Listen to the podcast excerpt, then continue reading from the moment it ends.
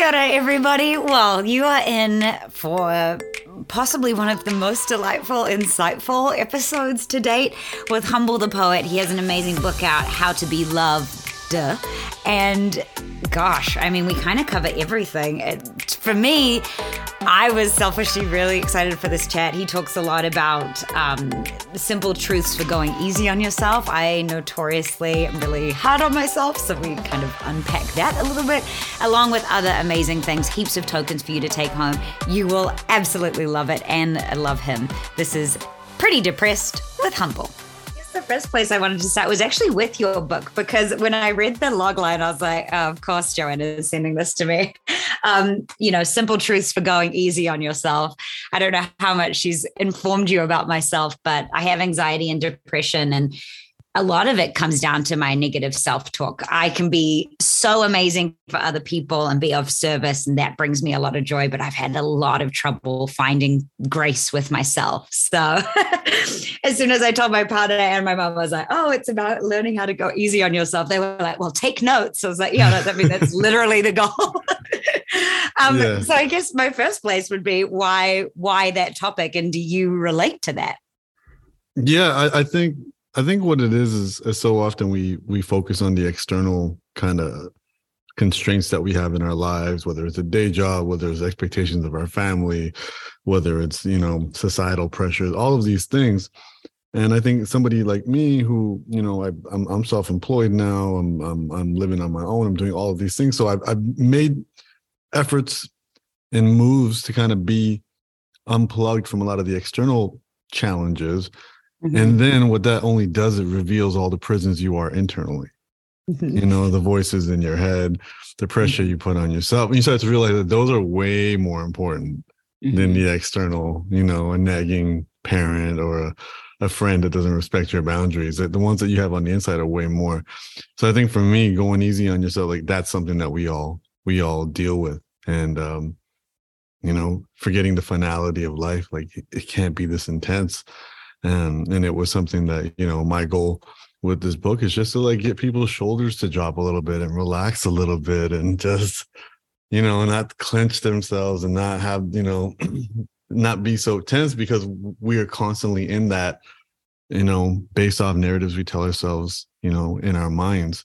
Mm. and um and there's no value to it. There's no value that comes from that. You can you know grit your teeth and, and and pound your head against the wall and get some great things done but you're just telling yourself that this is how it will have to be forever.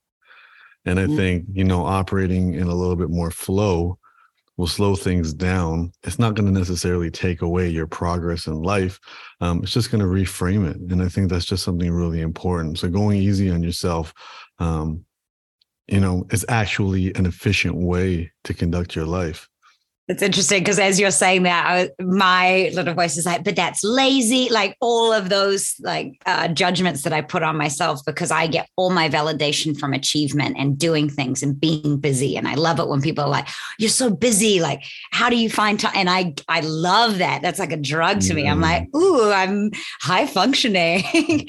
um, but it's to my own detriment. I often suffer burnout. You know, my body gives up before my brain does. So I take pride in being busy. So I don't know if you have any advice to that. This won't just turn into my own therapy session with you. We'll get no, into no. I mean, I mean, I'm I'm definitely not a licensed therapist, so you know, take my words with a grain of salt. But yeah. you know, one of my good friends is um, an entertainer creator by the name of Lilly Singh, and she's mm. you know, one of the most popular creators on the internet.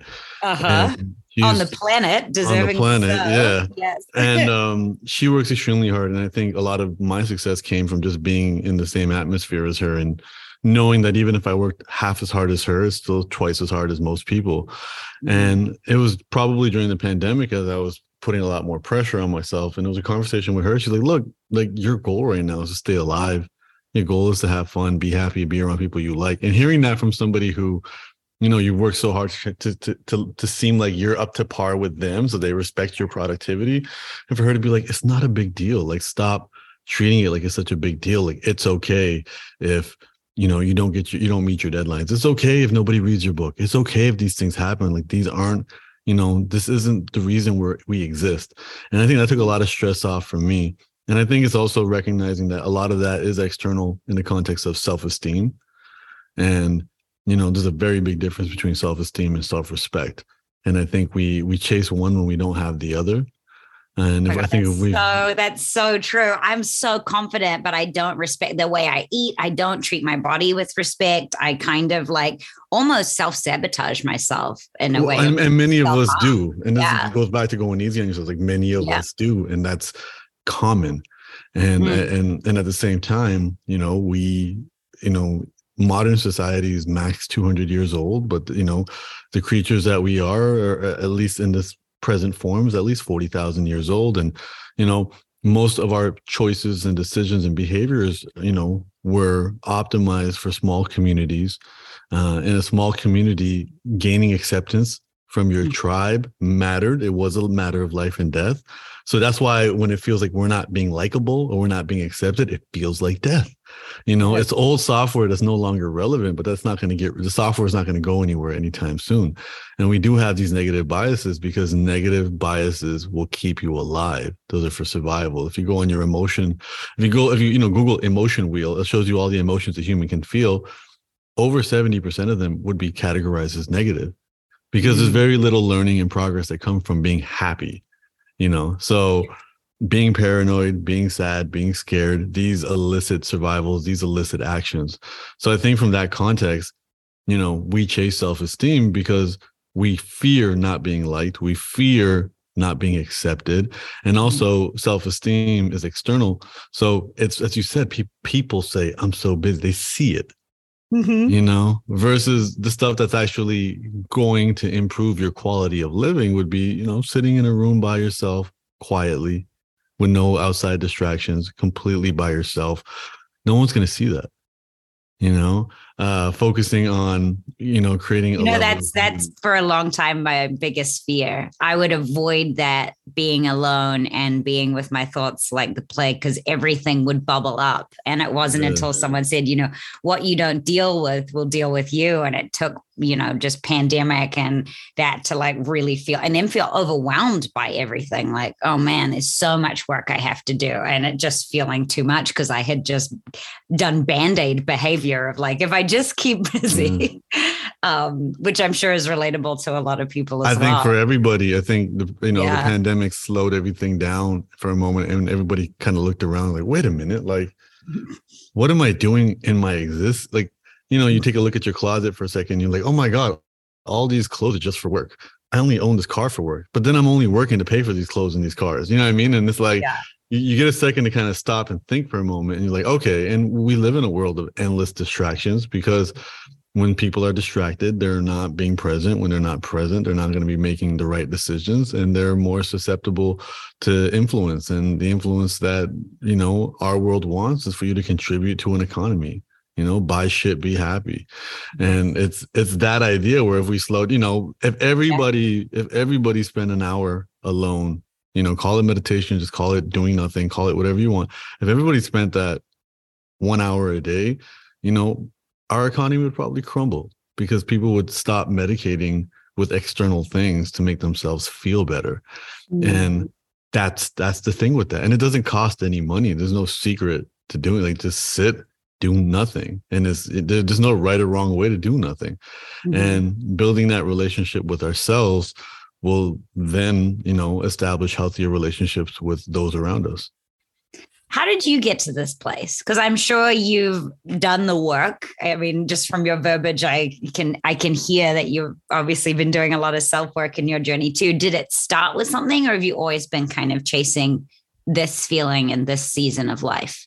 Um, no, I think as with everybody who gains a level of insight, it just comes from doing a lot of dumb things and, and making mistakes and yeah. um, taking a little bit extra time to think about how did I get here versus uh, thinking that life wasn't treating me fair. But there was there were times where you know I, I made poor decisions and I thought I was a victim of life. Um, and I think just coming across insights, I think you know one of the first insights that probably really woke me up was um, you know, your problems aren't your fault, but they're your responsibility. And when you focus on what your responsibility is, you find your power. And I think for a long time, I enjoyed feeling sorry for myself. and that makes me powerless but it gives me this kind of fast food feeling of like self-pity that makes me feel so amazing um, mm-hmm. temporarily it's delicious it's not nutritious it's self-pity is delicious and then when i started looking at situations situations that were clearly you know anybody on the outside would like you know I, i've been violently robbed for example um you know i don't nobody would blame me for feeling sorry for myself after that but there's no power in that so i would be like well what could i have done Mm. You know, maybe I could have taken a different route home.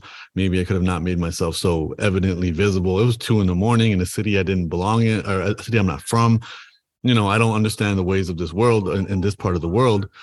And um, that allows me some power. And that allows me some yeah. ability to have some control over a situation moving forward. And I think that kind of started this journey for me, as well as a couple of other mistakes that I've made, where I started taking ownership. And that got me kind of looking a lot deeper at it. Um, and, and the and the verb and the verbiage also comes from the fact that I was an elementary school teacher. So for years, um, we were looking to, you know, how do you take an idea and make it digestible to an eight year old? And the thing, so that's how I started speaking to myself. And then you start to realize that, you know, even when you're not speaking to an eight year old, you're speaking to somebody's inner child. And you know so keeping it simple you know so i have general rules like no words bigger than mayonnaise in my book. And and that allows you know that allows for um accessibility to more people you know? I don't i don't need to sound smart you know and i think from from from my from for me that was part of this journey as well which was like you know it's for any any type of art all it is is how many times you revisit it how many times you hack away at the unessentials, uh, how often you add a certain an additional layer of creativity to it. Um, and for me, I think that required just how often are you revisiting something. So mm-hmm. you know, if some if I if something unpleasant occurred, I would spend a lot more time um, observing it.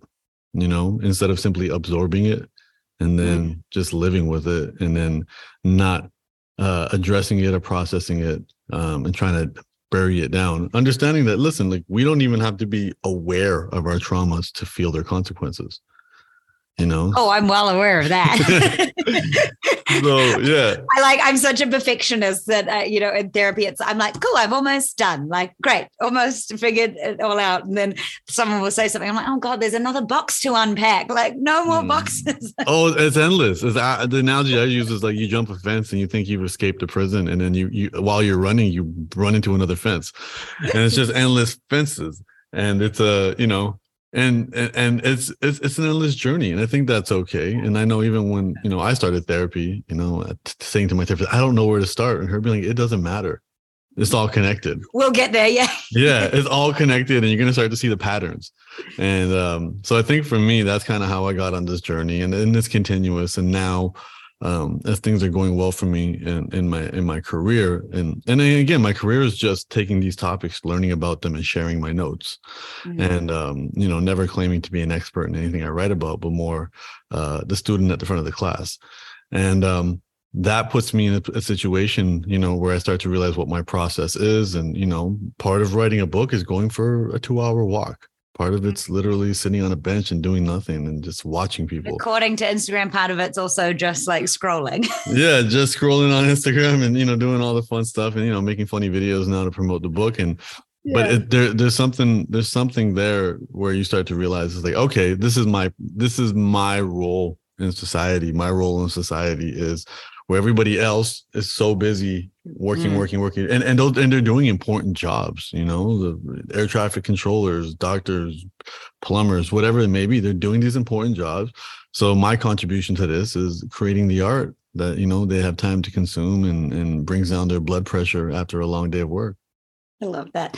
Um, I do want to circle back to something because. Uh, I and a lot of people probably have someone in their life who and perhaps this is a not way to frame it, but sort of who plays victim, where where life is happening to them and they're not accountable for it. And it's been one of my um, least desirable qualities in others. Like I feel like people who people on the flip side, people who take accountability for actions or behavior or their role in things is extremely attractive to me how would you say, or is there a cure, or is there a way to discuss with someone if you feel like they are in a season of victim mindset and pushing people away you know like that you're not someone who was maybe a mate who you now don't enjoy hanging out with like they're very negative and they kind of are in that mindset. Is there a magic cure or a way to try and work someone out of it or is it everyone's own journey in their own time and leave them to it um i, I think you know i think looking at it with empathy self-pity is as I said it's the fast food version of connection yeah. You know, we all desire connection, and the cheapest, quickest, easiest, most convenient way to establish connection is with yourself by saying, Nobody understands what I'm going through. No one's ever gone through what I've gone through. You know, like somebody who experiences their first heartbreak has to conveniently forget that there's a million songs about heartbreak. Like this, you ain't the first one. It might be your first, but you're not the first one. And yeah. they rely on the specific details of their story to make it seem like it's unique you mm-hmm. know when really heartbreak is i wanted to be with someone they don't want to be with me or in some way they showed me that and yeah. now i don't have what i want so my heart feels broken and that's their way of disconnecting themselves from other people and isolating themselves from other people so they can feel that you know that sort of instant gratification of like nobody gets it but me um, mm. and wanting to be seen for that so you know them calling you with the same complaints mm-hmm. uh, mm. with the same issues but maybe different stories you know that's what that is and i think the antidote to that um, is really you as an individual recognizing that you have bandwidth you know you have limited time energy focus attention that you can provide anybody and mm. it's about establishing boundaries it's about letting them know um, and I know I've recently I have a friend who I've known for like eight years, and I feel like I've been hearing the same story, which is a different a different girl's name every time. Mm. And we got to a point like, listen, it doesn't matter what she did, it doesn't matter what she said. The issue is the same. You have anxiety in your relationship with yourself. That's why you have anxiety when she doesn't text you back. That's why you have anxiety when she spends a week with you and doesn't leave you alone. The anxiety is not, it's not her, it's you. She's just showing you where your anxiety is. She is mm. your teacher. She is not the cause of any of this. And anxiety is not your enemy. Anxiety is the message. Now, I don't want to hear these stories anymore because it, it doesn't seem like you're making that effort. Now, that's me being really harsh to somebody that I've known for years. Yeah. And at the end of the day, he, he knows I love him and he knows that's that's that's how we communicate with each other and it's fine. But what I what I realize is when you start, it's easily being like, hey, look, I'm going, I'm having a tough day. I want to be here to receive you, but I, I don't have it today. I don't have the bandwidth for it. So, mm-hmm. and letting them know that way because oftentimes they don't realize that they're just dumping stuff on you. Um, you know, a lot, oftentimes people, and I, and I tell this to people all the time, like, even though you, you know, because people don't, so certain people don't believe in therapy. And like, even though you don't believe in therapy, you still have a therapist. They're just somebody who doesn't have the tools to help you. Yeah, yeah, somebody who's not yeah. qualified. Yeah, and, yeah. And, and there's somebody who cares deeply about you, and you're just chipping away at them because they're mm-hmm. not in a position, you know, they want to help, they don't know how to help. They're subconsciously giving you bad advice because they're probably just recruiting you to whatever lifestyle they have. You know, whenever I talk to any of my friends about relationship advice, I can quickly hear that they're just telling me their story, you know, and and and, and it's fine. And I'm like, you know, and at the same time, too, they don't have the bandwidth to hear everything. They got their own lives, their own problems, as everybody does. But with a professional therapist, this is somebody not only with the tools, their job is to be there for you, you know, mm-hmm. and, you know, not only have empathy, but also attunement. Their job is to effectively communicate that they are not just they know what it feels like to be in your shoes, but they know what it feels like to be in your skin, you know, mm-hmm. and, and that's really a really important um, thing that we require because what we're chasing is feeling seen. So for me, um, I fortunately have kind of cultivated an environment where I don't have any social interactions with people that whose whose presence I don't like in any capacity. Um, and if somebody does feel heavy, I have that conversation with them. I've had to have that conversation and tell people, like, look, you, you know, we've been going through this for a while now. You need a therapist. And mm. helping another friend right now who just got out of an abusive relationship and she keeps talking about what her next man will be. I'm like, no, no, no, your next relationship is with a therapist. Yeah, yeah, yeah. And I just continually say, get a therapist. Where's your, where's your therapist? Get your therapist. And then, you know, and then you can hear the hesitancy and the fear and all of that. But being like, look, nothing's going to change if you don't do something different. So, you know, there's that, but it's also again, self-love is is honoring your boundaries and saying, look, this is what I can afford. This is the time I can afford to give you Mm. This is what I can, you know, and after that I have to go. And then very often with these friends, I, I will I'll make myself available during drives, and you know I'll have my GPS on. I'll be like, you have exactly 26 minutes. And, often, and, and, and and again, like that's great. That's yeah. good. And they feel better just from saying it out loud because oftentimes the, you know, and I hear them be like, oh, and now that I'm saying it out loud, it doesn't sound like you know as intense as it felt. I'm like, yeah, because you you leave them in your, you leave those thoughts in your head. Mm. And if you don't want to see a therapist, I think you know the only people that I would say can get away in life without having a therapist are people who religiously journal, religiously, every single day, maybe even twice a day. Start mm-hmm. your day journaling, end your day journaling. Then you may may not need a therapist because a lot of the all we're doing is again healing comes from revealing. Mm-hmm. You know, so it's just about getting it out there. Anxiety and, and regret are often just the same thoughts haunting us over and over in our heads, and they're fragmented mm-hmm. you know and it's no different than trying to be productive thinking you have a million things to do making your to-do list you're like oh actually it's seven things it felt like a million things, but it was actually just seven things. And I do I that all the time. Look at yeah. this. I've got like this list on my whiteboard, and then I'm Amazing. like, that almost doesn't look like enough. So I put other things on it. like, I'm like, it's like you, you, you put a thing under that, figure out more things to do. But oftentimes, but it feels like a lot in your head. Yeah. And that's the important thing, which is like, you know, like get it out into the sun. The sun is a great disinfectant. Say it out loud, write it down, all of that. And that's the reason therapy is beautiful because it's encouraging you to do that. And your therapist is often asking probing questions to get you to, to say and do more and reflect more. And mm-hmm. oftentimes it's just about taking it one layer deeper. You tell the story, then you talk about the feelings around the story then you talk about your thoughts around those feelings you know it's just it's just these layers you know the more layers that you can visit you know the more insight you'll gain from this then you'll start to pick up on patterns and when you start picking up patterns in your life that's self-awareness which to me is the most important religion anyone should practice which is just become more self-aware notice your patterns you know be aware of how you're difficult to be around be aware of your strengths be aware of your areas of improvement and, and, and not based off what people tell you, based off on, on what you know for yourself. And then become aware of how people view you, because that's still important. You know, it doesn't mean you have to completely evaluate, it, but you have to be aware of it.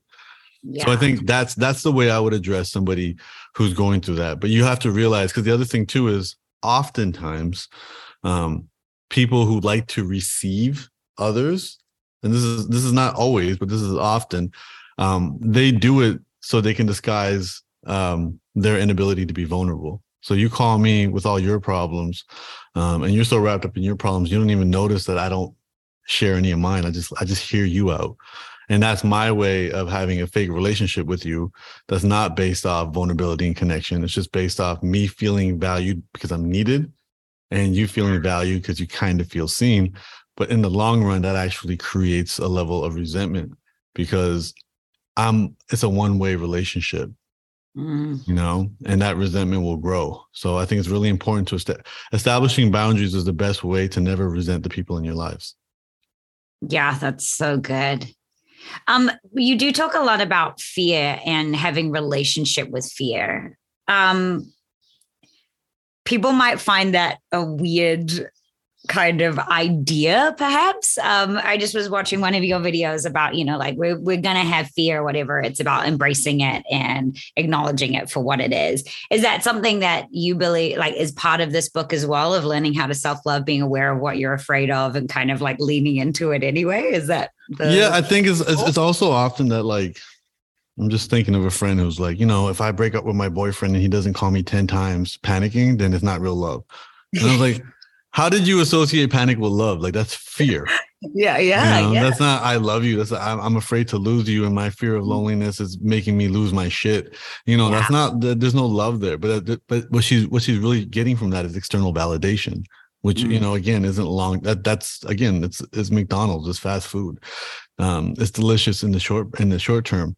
So I think for me, what I'm what I've recognized is, you know, again, our, a lot of our fear, our fight or flight, you know that that that system within us was designed to keep us alive from physical danger you know and now that we've kind of cultivated environments where we're not often in any physical danger um, our fight or flight system is kind of you know it's, it's become wonky and it gets activated at the wrong time. So now it gets activated over an awkward conversation or it gets activated over having to send somebody an email or asking somebody for a favor. And that releases the cortisol, you know, like the cortisol that comes from fight or flight. But like, you know, in prehistoric times, that gave you the energy to run or fight, right? Mm-hmm. Now that cortisol is, is is is coming out. It, it doesn't serve a purpose when you're typing an email, and that cortisol actually chips away at us. You know, it's like that that you know people go gray from stress. That's from the cortisol right so it's important to kind of recognize that we're stressing ourselves out and we're stressing ourselves to death through fear so having a relationship with fear must it's much like working out. It's like, you know, if I ask you to help me move a couch and you don't spend any time doing any physical activity, you'll probably hurt yourself trying mm-hmm. to lift mm-hmm. the couch. But if you will go to the gym every single day and then, you know, you do deadlifts or, or squats or whatever, and then I ask you to help me lift the couch, your body is prepared for that. Right. And you're less likely to injure yourself and you can be more efficient. So it's the same thing in fear if we vol so and the reason you can do that is because you're voluntarily ripping your muscles you're voluntarily lifting heavy things instead of waiting for uh when you you need to lift a heavy thing. It's the same thing. Put yourself in volunteer voluntarily put yourself in scary situations so you can re-regulate your fight or flight. So then it actually it actually triggers when it's supposed to trigger.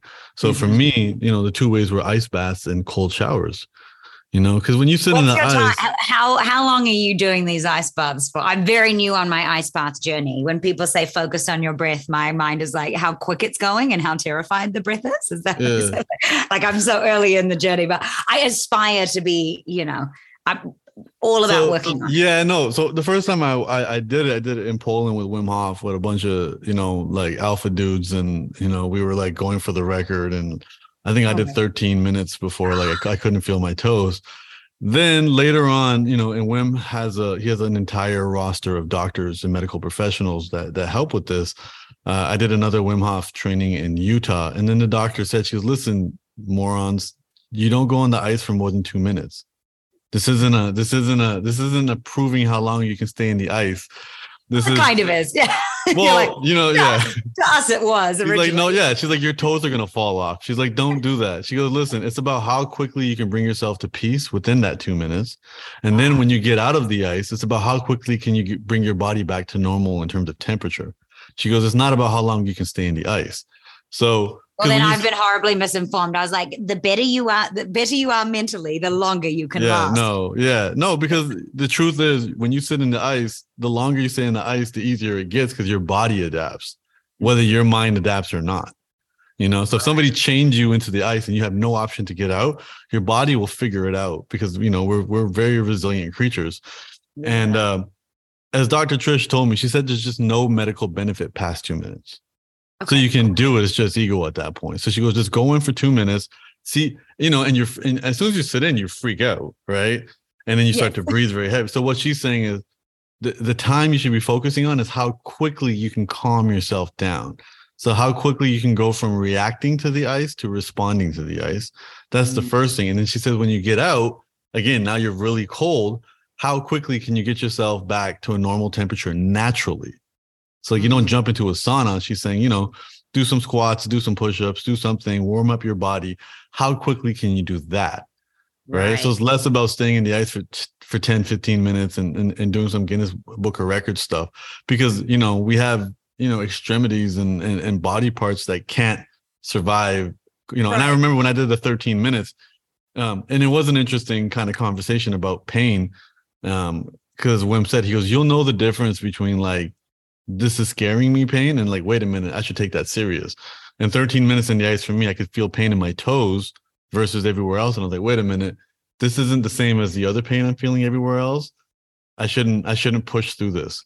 Right right. and then i got out and i think that was the important thing as well like it was don't don't overdo it you know and and then again you're also amongst people who aren't going to judge you if you get out.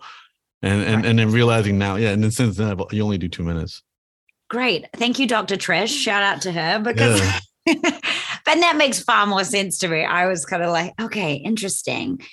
Really, it felt to me, I was like, oh, great. I'm trying to do these things to like improve my mental health. And I was like, oh, this is a backward step because it's just a real like yeah shot of like, oh, great. I it's just how quickly can yeah, how quickly can because I think the first time yeah. I ever did it, I think the first time I ever did it, we did 10 minutes. Ooh. And the first two minutes, I'm just freaking out rehearsing my apologies to the rest of the people in there because I'm about to get out. But then within the first, within about two to three minutes, your body ad- adjusts, and you're like, "Wait a minute, I can completely do this." So it's like, okay, just staying in there for two minutes, it'll figure itself out. So when she's like, okay, now try to make that two minutes, 30 seconds to get your body to that peace. Yeah. So then for me, it's like re- rehearsing my breath, getting my breath ready, going in, instantly feeling that, oh shit, I'm going to die. And like breathe through it, breathe through it, breathe. Okay, I'm good. Okay, let me squeeze my elbows against my sides and get a little bit of warmth. Okay, I'm good. Okay, let me wiggle my toes. Okay, I'm good. Oh man, we're good. And then and maybe that, that takes me rehearsal. a minute to get there. Yeah. Such a great rehearsal for life of pan through panic, right? Of anything happening and going like, okay. Yeah. Like and, and, and the I've yeah, and the beauty yeah. of that, the beauty of yeah. as I'm saying, like you you are practicing your swing. Mm-hmm. So when life throws curveballs at you, you're better prepared and you have to voluntarily put yourself through stress and so because here's the thing we all have experienced like stress has found all of us hard times have found all of us and we've evolved and stepped up to the plate when it was time and became mm-hmm. better people from it.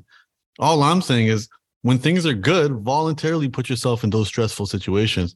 And then you regulate your your flight or flight up here so all the mm-hmm. day-to-day bullshit doesn't trigger it Mm. You know, so you won't be reacting to, to small things because, especially if you start your day, like sitting in ice is one of the hardest things I think any human can do.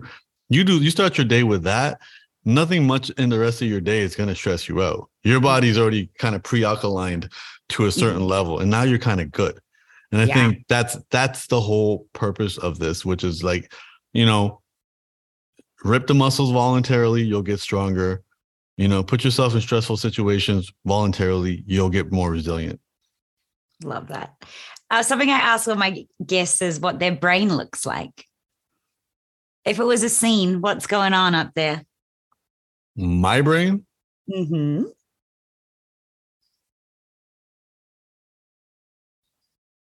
Probably quiet chaos. Okay. Yeah, there's a lot. There's a lot going on there, but it's not a is it like uh, like a crime thing with like uh you know string going to different things, or is it like seam calm, a calm water with rippling at the bottom? You know what? It could be a crime thing, and I think the the the, the little dopamine happens when some when I do connect take, a- make a connection, right? So I'll just be like, oh, I didn't put this and this together, and it's like boom. Um, yeah, I think I, you know. I feel like I do have. A, I mean, I'm I'm a creative, so you know, I, there's a busy mind, but it doesn't. You know, I think as I practice more self awareness, like I understand that overthinking is great to be a creative. Um, overthinking is not great to get started, or overthinking is not great when somebody doesn't reply to a text message or whatever. So I'm starting to see the differences.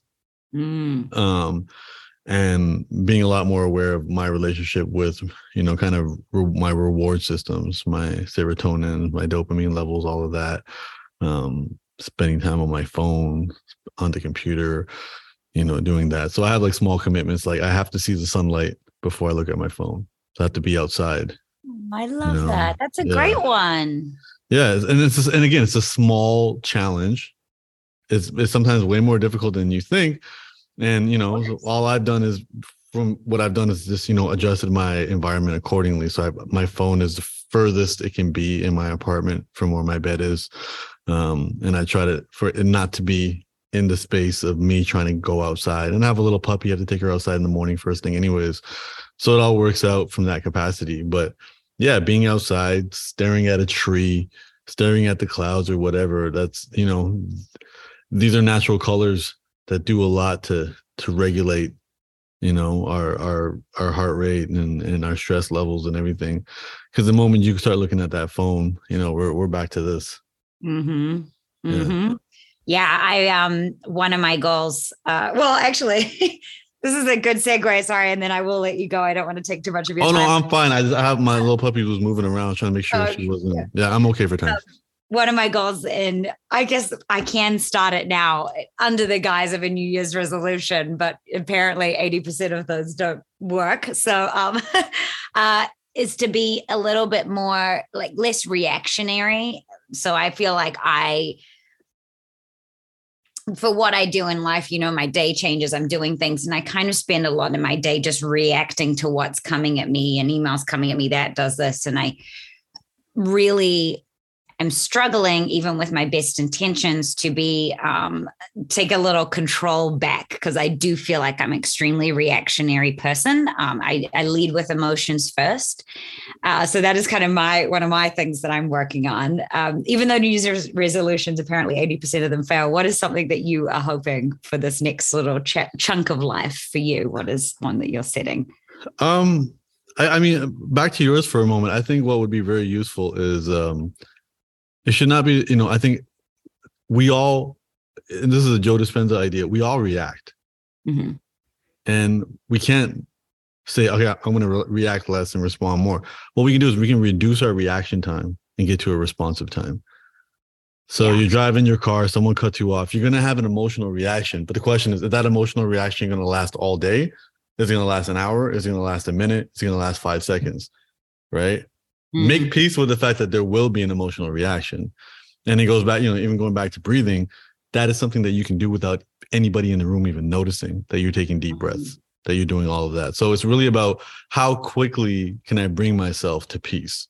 How quickly can I bring myself to a because uh, nobody is, is is not having emotional visceral reactions and i actually i don't don't want to sound like i'm apologizing for having my emotions i love that i'm an emotional person and i yeah. have big emotions what i would like to do is almost limit the time until i come to a place of logic sometimes yeah. my emotions are so heightened that uh, about something or i just have these big reactions because i'm a highly sensitive person and it I, I do always eventually get to the place of logic of like okay the reason why i felt like that is because i was feeling a bit insecure and i'm tired and you know mm. i was clutching for something to be upset about and i always make it to that but the time in which it takes me to get to that it, it, I I can do some damage in that window. As, so, as, we all can, and that's like, exactly what I'm saying. So it's not one yeah. versus the other; it's just shrinking yeah. that time. And again, it goes back to you know when you are calm, putting yourself in stress, stressful situations, and that by you know, I'm just thinking when I was an elementary school teacher, the first time a kid got sick and vomited, like everyone freaked out. But you know, right. after a couple of years, you get used to it. Now your response, your reaction time shrinks, and your response time quickens. Right? Mm-hmm. Say, hey, I know what to do. It's okay. We'll be okay. But that's mm-hmm. life continually happening to me until I built a resilience. But I, but if I voluntarily put myself in those stressful situations, that's that's a whole different case. Um, so for me, you know, New Year's resolutions definitely don't work or last, and and I don't think they're really good for your your self esteem or your your self love.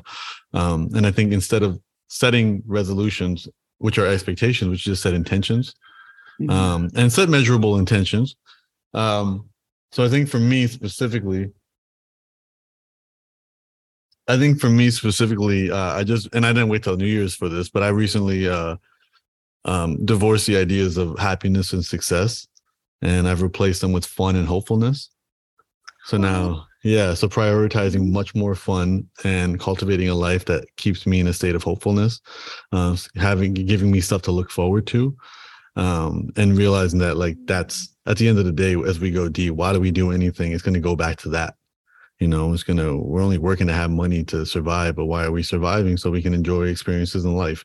So I think for me now, you know, trying to incorporate that into my work, trying, you know, and then even when there are moments, for example, I'm doing, you know, dozens and dozens of interviews for uh, to promote a book, or I'm being on social media, or I'm shaking hands, kissing babies, all these things which may not be, you know, uh, my natural what what I normally do in in, in a day or year is I pick a start time and pick an end time, and I'm like, all right, we're gonna. This is what we're going to do. This isn't forever. This is what we're gonna do and maybe while we do this it's it's not we don't have the time or bandwidth to cook a healthy breakfast so we're going to mcdonald's. But that's okay. We're going to do that from this date to this date. Yeah and go back to normal. So i think for me that just that that further grace i think is something that i'm definitely trying to uh, incorporate much more into my life. Um as well as i think for the relationships that i have from a work perspective um, starting to look at them a lot more monogamously and being like, look, stop trying to work with somebody that can get you ahead. Look at somebody as in like, can I get old with this person? Can we look back and have worked on 12 things together? Um, even if they're not the most plugged in or they're not the most uh, you know, successful or have the most resources in this space, you know, do they get me? Do I get them? could we begin a journey versus trying to uh, ride somebody else's coattails who may already have things going on. So I think for me, that's a really big one. That's um, great. As yeah. I'm exploring new opportunities in my career. And I think that I'm like, okay, focus on having fun and focus mm-hmm. on working with people you can have fun with versus trying to be a politician and navigate a bunch of people who may be able to take you quote unquote farther. Mm-hmm. Yeah. That's so good. That's such an aha moment for me as well, because I've tried the other and it doesn't work and the relationships are empty and it's always there's a power imbalance. And it's, I think yeah. for a lot of us, we can, we can, yeah. depending on how long we've been doing whatever we're doing, if you look back at all your, your highlight moments of your career, you know, and you can reverse engineer them now and be like, well, how, how did that happen? Did that happen because I met the right person and pitched myself and then they opened the door for me and it all was happily ever after. It's like, no, like most of the people you worked with were people you worked with, you came up with together, or, you know, maybe you did meet somebody at a party, but it wasn't to network. Maybe you guys met because, you know, you guys both smoke weed and were, you know, found a corner to hide and smoke weed or something. And then a friendship developed and three years later, you guys did a project together.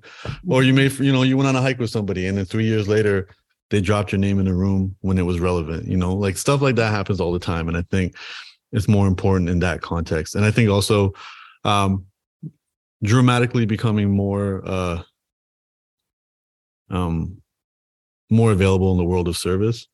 Um, you know, Jay Shetty has a really beautiful definition of service, which is just leaving people happier than you you you met them.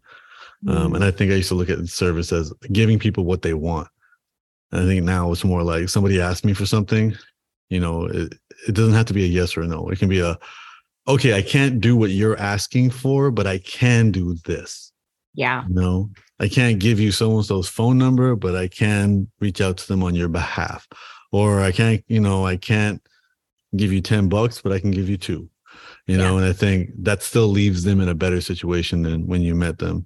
Um, and service, I think service service is so essential for people's uh, personal, mental, yeah. and spiritual growth. Hundred percent. Hey, um, thank you so much for your time today. I I've been really looking forward to having this chat, and um, I, there's been a lot of amazing tokens that I'm sure listeners will get to, but selfishly, just heaps for myself. So, um, you've definitely been of service to me, uh, and and thank you. And hopefully, I can be of service to you. That this conversation will encourage people, as it uh, has to after hearing, um, to to follow you and to purchase your book because um, yeah I, I, think just you're right. You you present ideas in a digestible way that doesn't feel like it's so far-fetched. It feels quite simple really which is a really that feels far more achievable than these aspirational kind of big word i, I think it's also yeah and i also feel like you know none of these ideas feel revolutionary or like some sort of secret that i i, I uncovered. I think what i'm realizing now that i'm on my third book um, is that people are gravitating towards this because it feels right. Yeah. And and and all I'm really doing is challenging the beliefs that are kind of in the public ethos, which are often inspired by um, old religions, cultures, traditions, heritages, and also consumerism and capitalism. Like there's a lot of ideas that have been planted into us so they could sell us shit. And I think all I'm doing is challenging those ideas and, and getting us back to stuff that feels right versus, you know, I don't have any secrets. I'm not I'm not uncovering any secrets that people don't know. I think I'm but just you're, helping. You're reminding us of of the boiled what they already know. Of it. Yeah. yeah. And it's like that's what feels good about it. It's like, wait, I know this, but it's such a yes. way to remind myself to be like, yeah.